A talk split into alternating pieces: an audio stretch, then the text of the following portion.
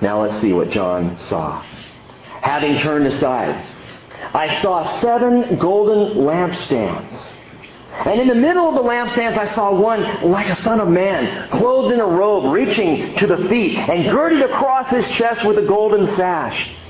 Oh, his head and his hair were white, like white wool, like snow. His eyes were like a flame of fire. His feet were like burnished bronze when it's been made to glow in a furnace. And his voice was like the sound of many waters. In his right hand he held seven stars, and out of his mouth came a sharp two-edged sword, and his face was like the sun shining in its strength. Wow. An amazing picture. And if someone tried to literally artistically paint this, as some have tried to do, it's a frightening scene. Understand that John is being poetic. He is drawing a word picture here. He is showing us what Jesus looked like in the most powerful words that he can possibly pull together to give us a vision of what it was that he saw. What did he see?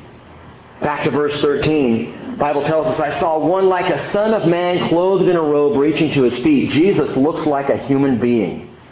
You might want to jot a few of these things down. John looked and saw Jesus, and he just looked like a human being. Son of man. Son of man. Son of man. This was Jesus' favorite self-designation. As he preached, as he walked those three years that we have recorded in the four Gospels, Matthew, Mark, Luke, and John, Jesus called himself over and over and over Son of Man. More than any other thing that he called himself, he said, Son of Man. I'm a son of man. I'm like John, the fellow partaker. I'm in the flesh. I'm like you. I'm with you. I'm a son of man. That's absolutely amazing to me. With one significant exception, Jesus is the only person in the entire New Testament who called himself Son of Man. One other person did, but nobody else did, just Jesus. And by the way, just consider this when you think that God can't possibly understand the problems that you face. Remember that He walked and breathed and lived in this world just like you. If you're feeling persecuted, if you feel alone, if you feel exiled on Patmos, hey, hey, John, listen how Jesus says, look at me. I'm the same guy. Do you remember walking the shores of Galilee together? Do you remember our journeys in the hills of Judea? Do you remember sitting out on the hillside when all those people gathered around and we fed them and you didn't think there was going to be enough fish? Do you remember? Remember me, John? I'm the same guy, Son of Man.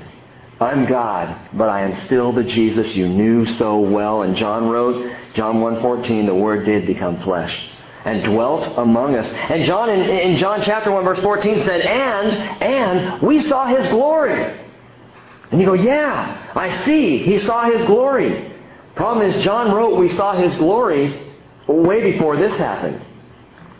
Well, John, when did you see His glory? Flip in your Bible to Matthew 17. Matthew chapter 17. In verse 1, we see the story when John and Peter and James saw the glory, saw the glory of Christ. John, uh, Matthew chapter 17, verse 1. Six days later, Jesus took with him Peter and James and John his brother and led them up on a high mountain by themselves. And he was transfigured before them. And his face shone like the sun, and his garments became as white as light. And behold, Moses and Elijah appeared to them, talking with him. Now watch this. Peter said to Jesus, Lord, it's good for us to be here. If you wish, I'll make three tabernacles here. One for you, and one for Moses, and one for Elijah. Now pause for a moment. Consider this. Total side note. Peter recognized Elijah and Moses. He'd never seen Elijah and Moses before. These were prophets of the past. Several hundred years prior, longer in Moses' case. And he says, let's build these three little tabernacles, these tents, let, let's set them up. These little places of honor and worship for you and Elijah and Moses. He knew. How did he know? Same way I think you and I are going to know each other when we're in heaven. we will recognize each other. Paul says from now on, we don't look at anybody in the flesh. We don't consider each other in the flesh. Interesting, but Peter knew it was Moses. He knew it was Elijah. And verse 5 says, while he was still speaking, or pulling his foot out of his mouth, a bright cloud overshadowed them. And behold, a voice out of the cloud said, This is my beloved Son, with whom I'm well pleased. Listen to him. Uh, not to Elijah. Not to Moses. You listen to Jesus. And when the disciples heard this, they fell face down to the ground and were terrified. I mean, you know, this is the Galilean who went up a hill and came down a mountain. You know, you've heard the, the, the pun on that phrase.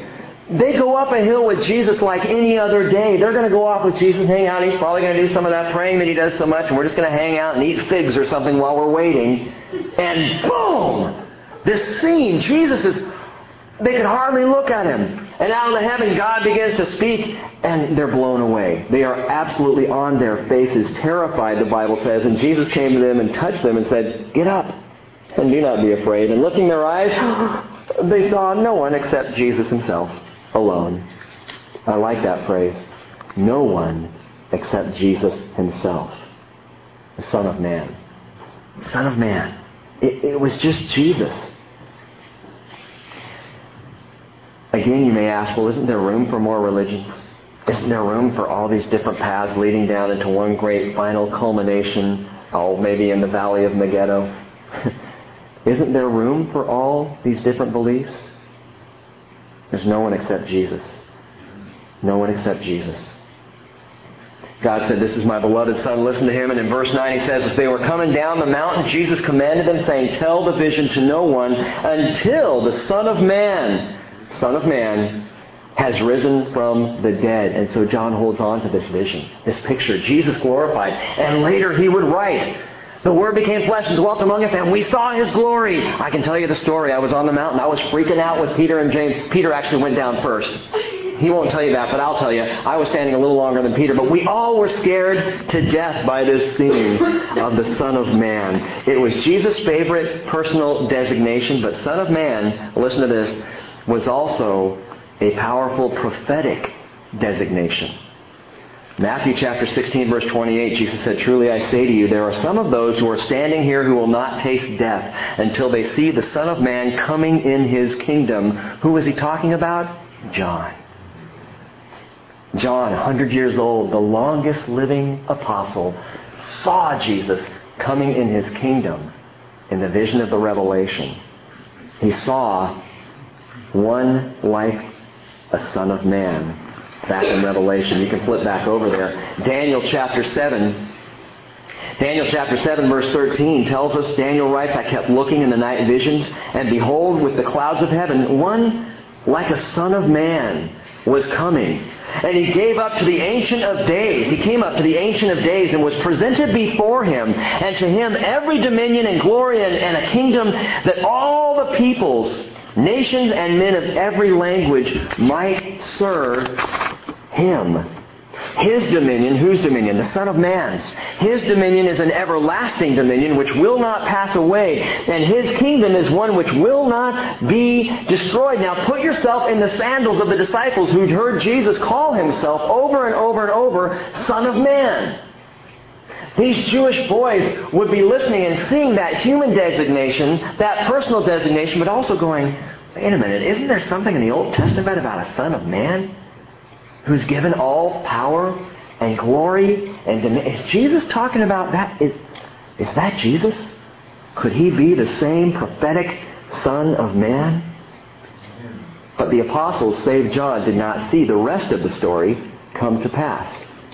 John did the Jesus who called himself Son of Man. John saw him transfigured gloriously on the mountain. He is the one and the same Son of Man Daniel spoke about, and his kingdom is coming. Verse 13, going back, tells us one like a Son of Man, clothed in a robe, reaching to the feet, and girded across his chest with a golden sash. Those of you who have studied through Exodus with us recently will recognize this as the clothing worn by the high priest.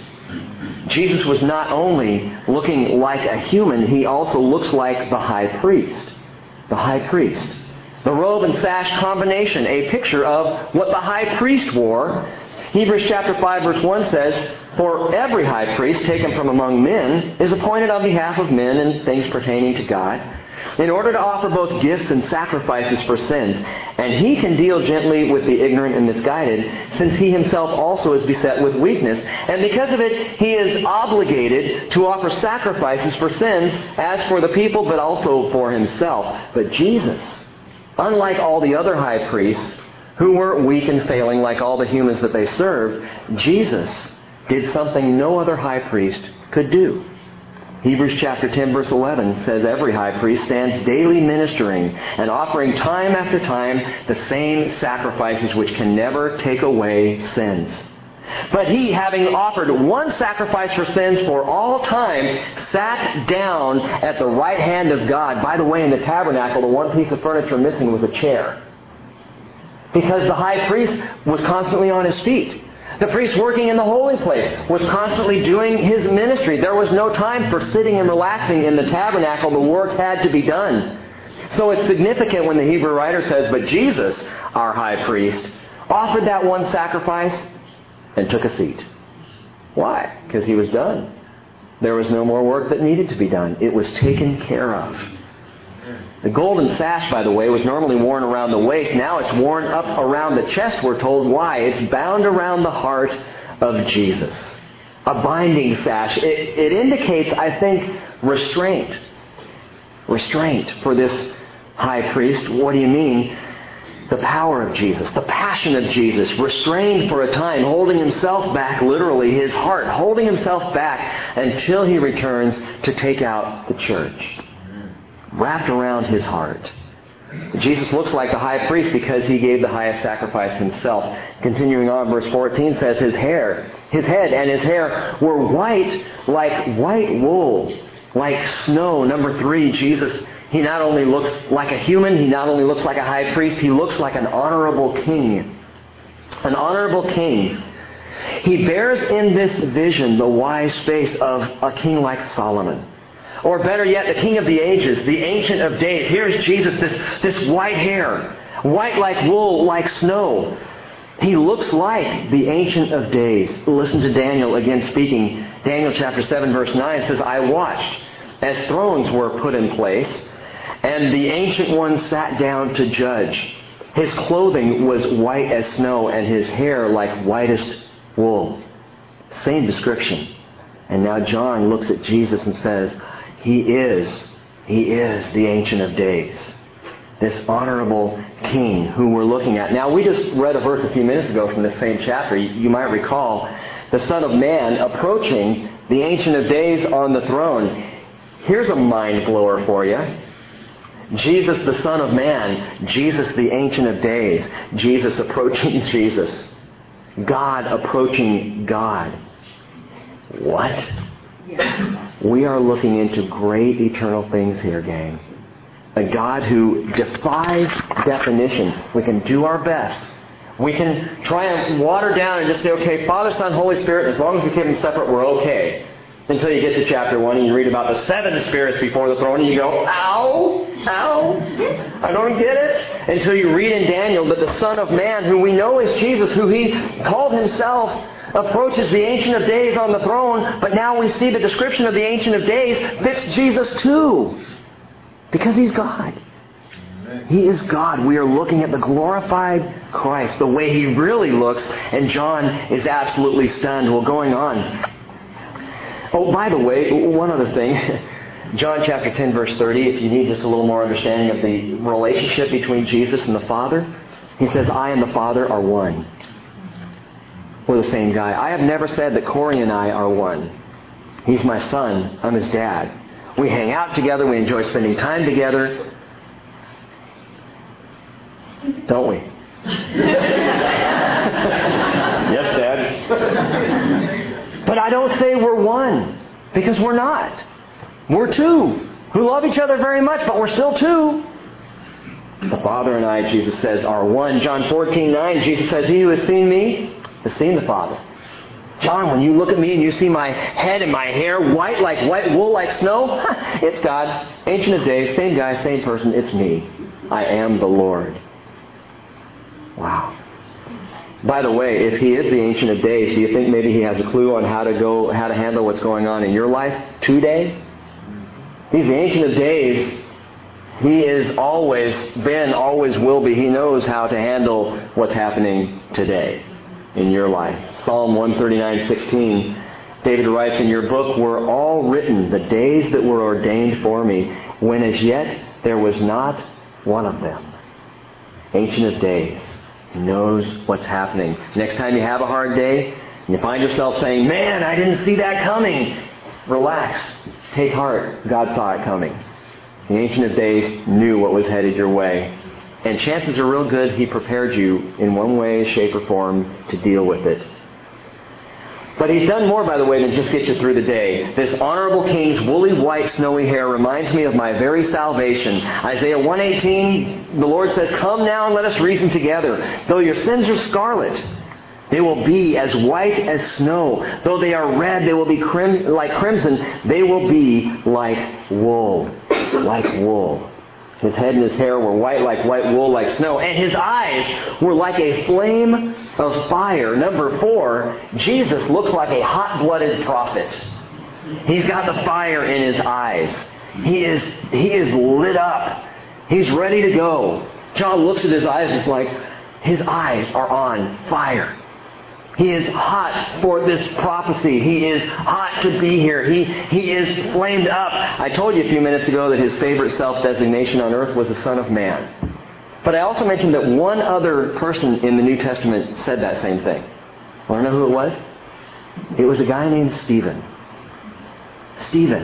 Acts chapter 7, the disciple Stephen wasn't even one of the apostles. He was actually one of seven men called upon to take care of some administrative stuff, feeding of the, of the um, Greek widows and, and take care of some things in the, in the church, in the early church. Stephen, but man, this guy was on fire. This guy was prophetic.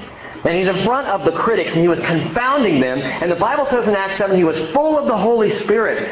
And he proclaimed Christ before the Jewish Sanhedrin who had crucified Christ. And Acts chapter 7 verse 55 in a powerful scene says, being full of the Holy Spirit, he gazed intently into heaven and saw the glory of God and Jesus standing at the right hand of God. And he said, behold, I see the heavens opened up and the Son of Man standing at the right hand of God. And the Jews went berserk and stoned him to death in that moment. I saw the Son of Man. I see the Son of Man. Daniel, Son of Man. Jesus, who claimed to be the Son of Man. I see him. He's right there. And what's he doing? The Bible says he was standing. Wait a minute. We just read that when he finished the work, he sat down. Why is he standing? I think he was cheering Stephen on. Go, Stephen. Man, this is a great sermon. Are you guys listening to this? This is awesome. All right, go. I'm with you. I'm standing. I'm cheering. Aaron's not the only male cheerleader.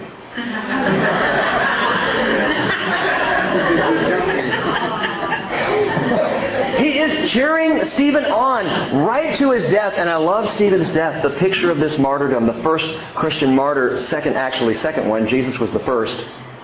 But in this martyrdom, the Bible tells us after seeing Jesus, they, they took him out, they began to stone him, and he looks up and he says, Forgive them, forgive them. They don't know what they're doing, just like Jesus. And the Bible says he went to sleep. He fell asleep. And I think Jesus standing at the right hand of the Father is going, Go, Stephen. This is awesome. This is awesome. Come on home. Come on home. Relax. Go to sleep. This hot blooded prophet. His eyes of fiery passion, the same passion that took him to the cross, is alive in his eyes today, waiting to come get his bride. And when he looks at you and when he looks at me, especially in times of persecution, his eyes are on fire. And he's with you. And he is passionate for you. Jesus, this hot-blooded prophet. Verse 15, his feet. His feet were like burnished bronze when it's been made to glow in a furnace.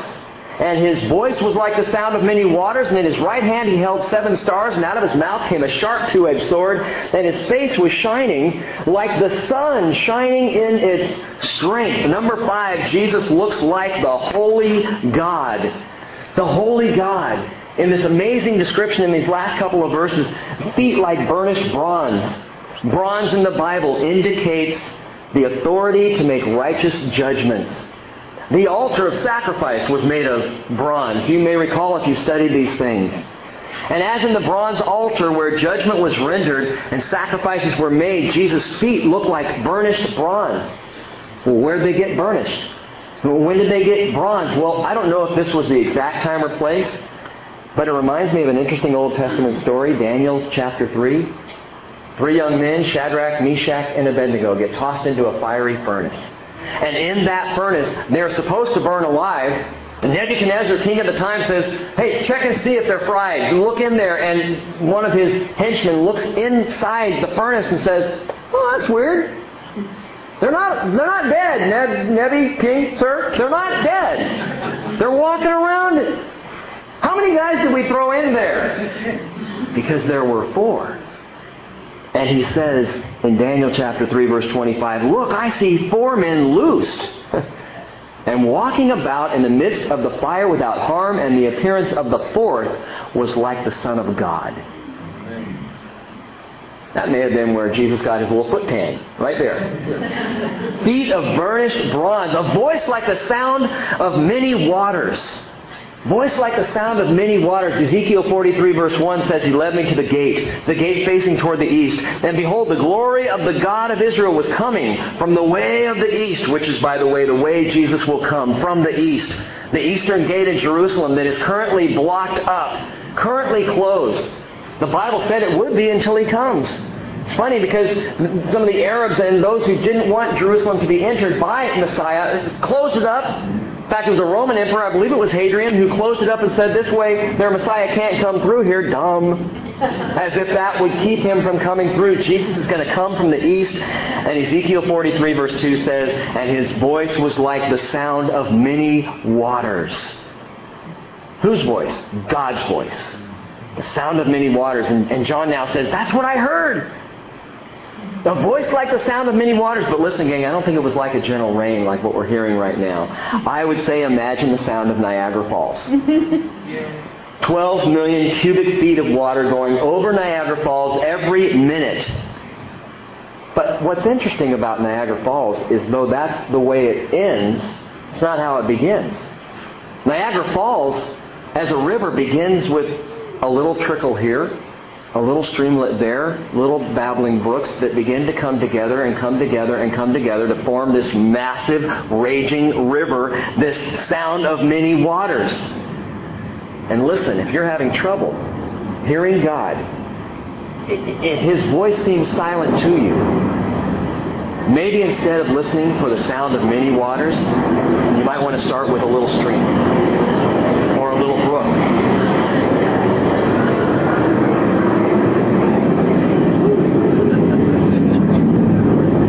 maybe a verse here, or a Bible study there, a word here, a time of worship there. Sometimes we get frustrated because we don't hear the sound of many waters. God, I'm talking to you and I'm not hearing anything. And there's a tiny little verse that's the right place to start.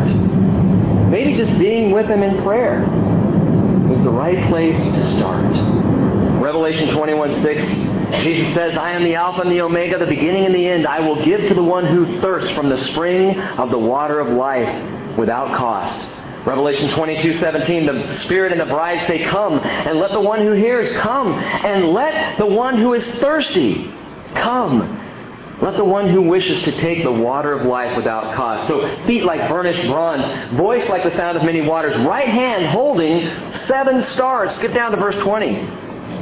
As for the mystery of the seven stars which you saw in my right hand and the seven golden lampstands, the seven stars are the angels, the angels of the seven churches, and the seven lampstands are the seven churches. That makes perfect sense to you, I'm sure, so we'll just move on.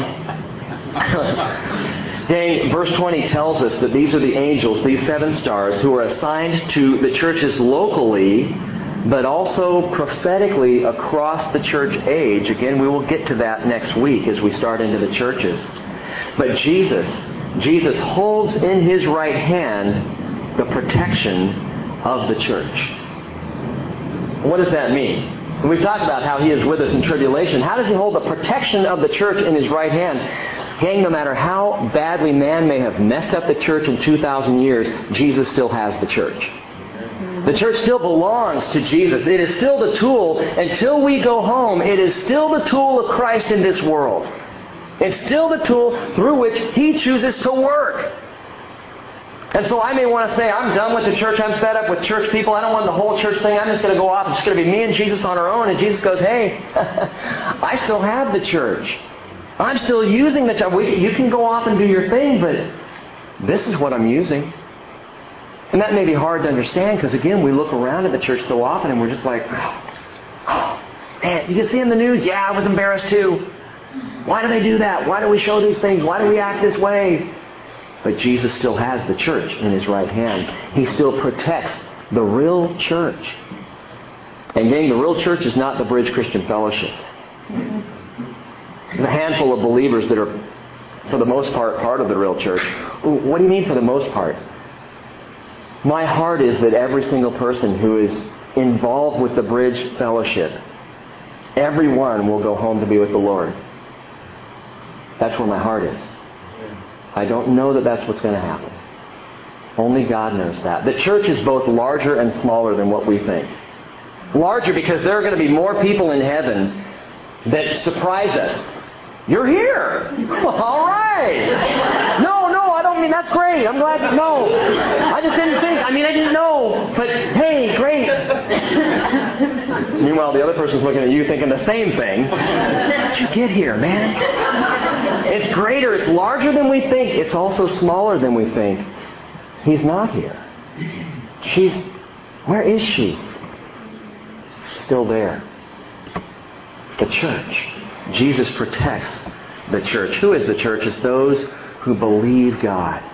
Those who live by faith, not by perfection, not by works, not by doing all the right things, but who live in the grace of the Father, believing the Father to deliver. If you believe with your heart, confess with your mouth, you will be saved. You are protected. You're in the right hand. The right hand holding the seven stars. A mouth projecting a sword. There's a strange thought. Was there a sword shooting out of Jesus' mouth? No. John is giving us a powerful word picture. A word picture we probably should know. The sword is the Word of God. John 1 1 in the beginning was the Word, and the Word was with God, and the Word was God.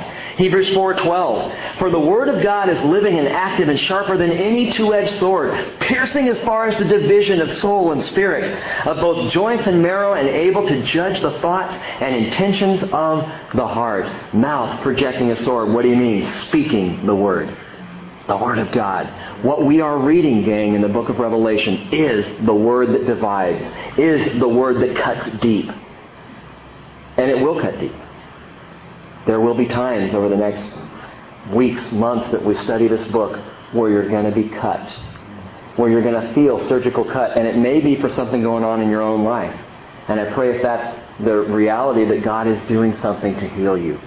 It may be something that's going on in the life of someone that you love and you know, but you realize by the word, man, I have got to tell them about Jesus. I can't let it go because they are not walking with Him or for Him. The sword, the Word of God. Faith. Faith shining like the sun in its strength. We're talking high noon here. John could hardly even look into the face of Jesus, but unlike the sun, unlike our sun, Jesus' glory, Jesus' light, it doesn't entropy. It doesn't fade. It, doesn't burn out. But this face also doesn't burn with unrelenting judgment. What do you mean? Listen to the designation of the face of God in Numbers 6.24. The Lord bless you and keep you. The Lord make his face shine on you and be gracious to you. The Lord lift up his countenance on you and give you peace. We talked about this this morning. It's the light of the Lord. He wants to bring everything in our lives to light, to be dealt with, to be worked out, so that we can get clear of all this stuff. What the Hebrew writer calls the sin that so easily entangles us. God says, let's light it up so you can see what the sin is and walk away from it. And so John is looking at this brilliant face like the sun shining in its strength. Verse 17 then tells us, I love this. When I saw him, I fell at his feet like a dead man. Like a dead man. John flatlined. I'm convinced of it. Others might say, well, he says like. No, I think he was dead. I think John went out. I'll come back to that. He placed his right hand on me, saying, Do not be afraid. I'm the first and the last. I'm the living one, and I was dead. And behold, I am alive forevermore and have the keys of death and of Hades. By the way, powerful verse to give to anyone who wants to say the Alpha and the Omega is not God. In the Old Testament, God refers to himself clearly in several passages in Isaiah I am the Alpha and the Omega. And to the cultist who might say the Alpha and the Omega, well, that's God, then you can point them right to this verse and say, well, this is interesting because Jesus says I'm the first and the last. And they might say, well, that's still just God speaking. And I'm the living one, still God. And I'm the one who was dead. Oh, okay. now we got a problem. Because this says that this Alpha and the Omega is alive, but was once dead. I'm alive forevermore. I have the keys of death and Hades. Therefore, write the things which you've seen, and the things which are, and the things which will take place after these things. Had anyone else seen this picture of Jesus before? And the answer is yes. Daniel chapter 10. In fact, you can go back and on your own compare the entire 10th chapter of Daniel to John's Revelation. The comparisons are stunning. I'll read you a couple verses. Daniel 10, verse 8. So I was left alone, and I saw this great vision, yet no strength was left in me. For my natural color turned to a deathly pallor. I retained no strength.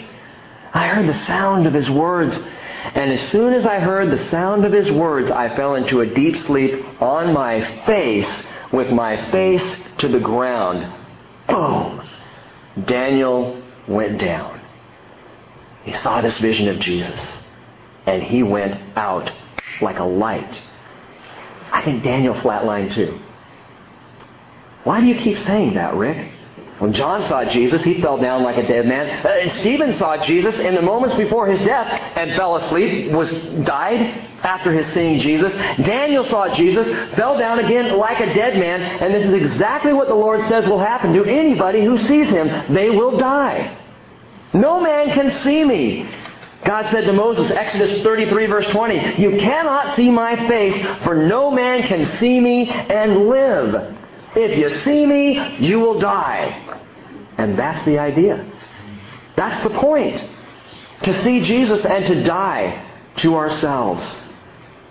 To die to our old ways, die to our pain, our suffering, our doubts, our despair, die to our human struggle with sin, die to that old stuff and live to Christ. 1 Peter 7:24, he himself bore our sins in his body on the cross, so that we might die to sin and live to righteousness, for by his wounds you were healed.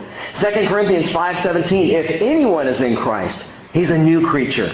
The old things passed away, behold, the new things have come. And if you haven't already done so, I encourage you, don't even walk out the door before you die to yourself tonight. How do I do that, Rick? You turn to Jesus. You turn aside from your life and turn to Jesus. Don't wait. Do it tonight. How? I'm not sure. Talk to me afterwards. We'll work it out. It's very simple. Verse 20. As for the mystery of the seven stars which you saw in my right hand, and the seven golden lampstands, the seven stars are the angels of the seven churches, and the seven lampstands are the seven churches. Think back to the temple articles the things that were in the temple, temple the, the, the, different pieces of furniture, seven different pieces of furniture. We referenced this last week. The golden lampstand is a picture of the Holy Spirit. Isaiah 11 verse 2, and you can look this up on your own, but it talks about seven specific ministries of the Holy Spirit, including the Holy Spirit himself. He's part of the seven. Like the lampstand, which had a single shaft up the middle, and then six branches off of it that held the candles, but there would be seven candles across it. Same with the seven spirits before the throne. Are you tracking? That's the Holy Spirit.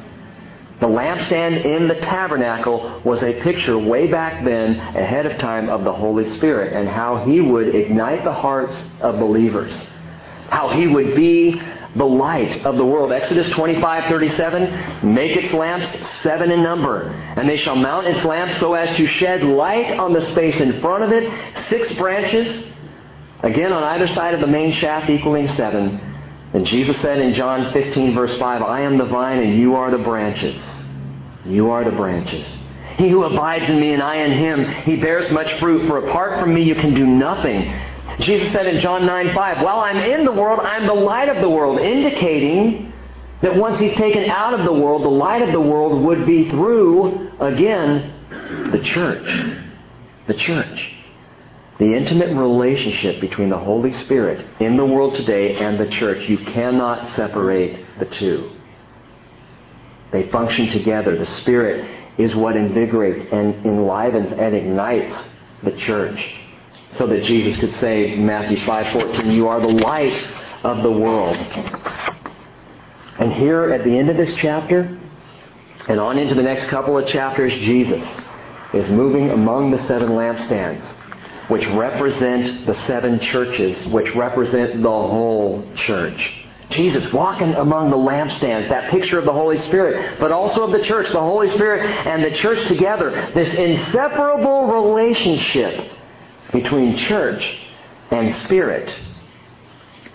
Listen to this. John Stott, in his book, The Spirit, the Church, and the World, his uh, commentary on the book of Acts, he said the following Without the Holy Spirit, Christian discipleship would be inconceivable.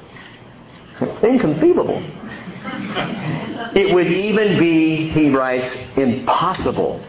There can be no life without the life giver, no understanding without the Spirit of truth, no fellowship without the unity of the Spirit, no Christ likeness of character apart from the Spirit's fruit, and no effective witness without His power. As a body without breath is a corpse, so the church without the Spirit is dead. Some of you have attended a few of those places. The church without the Spirit.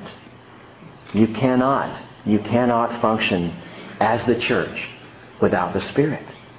If you do, you're dead. Because the Spirit is the life and the breath of the church, which is why, which is why, make note of this, consider this, think about it.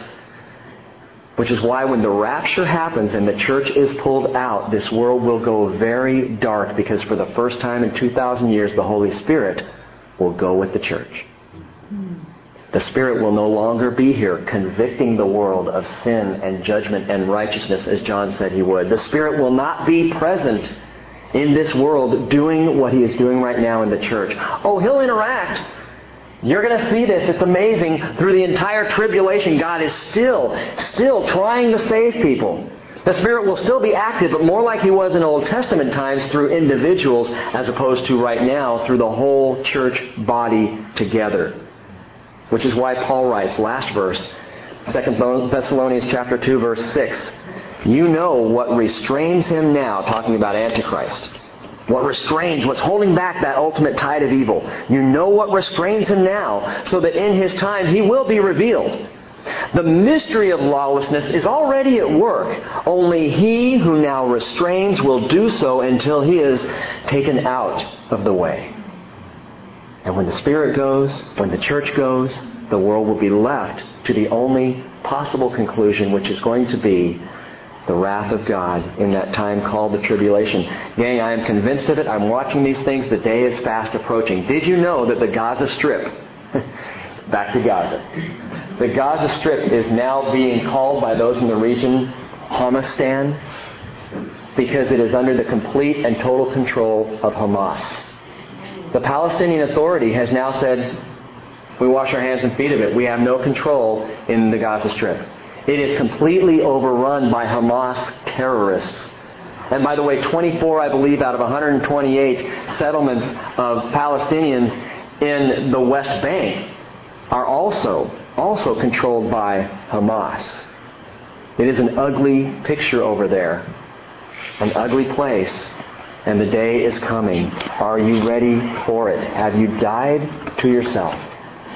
Have you turned aside to look at Jesus and died. Maybe you did. Maybe years ago you did. Maybe you're at a place in your life right now where you haven't turned aside to look at Jesus in a long time. Tonight, he would say, Would you pause for a few minutes? Would you please turn aside and look? Because I have a word for you. Let's pray. Father, amazing stuff. Oh, God just to read chapter 1 of this book. To see Jesus in, in this glorified state, which is absolutely overwhelming. It makes me, Lord, go weak in the knees just to read the words. We saw John just fall down like a dead man until Jesus lifted him back up. Jesus, we pause tonight to recognize that this is your glory. That this is you. That though you walked as Son of Man, you now bear the full weight of glory, that heavy, wonderful, fantastic, godly glory that belongs to you. And Jesus, we worship you for it. And we lift up your name. And we, Lord, want to be among those who right now we bow and bend the knee and we proclaim, we confess with our tongues Jesus Christ is Lord to the glory of God the Father. We know, Lord, a day is coming when all the world will confess that same thing. Some to everlasting life, others to everlasting judgment. And so, God, we pray because we know that day is, is hurtling toward us. We know that day could at any time be fast upon us. We pray that you will give us courage and conviction, like John, that we would fervently spread the word, that we'd talk about you and, and share even what we've talked about tonight. That someone would show up at work tomorrow and go, wow, I saw Jesus. And Lord, I pray that you will begin to convict the hearts and minds and souls of people in this area like never before. Holy Spirit, that you will spread out and you will work through your churches, through all the fellowships located here, that you will start to bust down these divisive walls. God, the spirit of division that I believe resides in this area, that you, are, that, that you will take him out. Remove him so that the church can be effective. And that you will remove from us all sense of haughtiness and arrogance and spiritual pride and remind us it is only by your Spirit's power working through us that anybody ever hears the gospel. Not because of our clever words or strategies or programs. Just your Spirit at work. Come, Spirit, work among us and save this very lost world. Lord, we love you. We praise you in Jesus' name. Amen. Amen.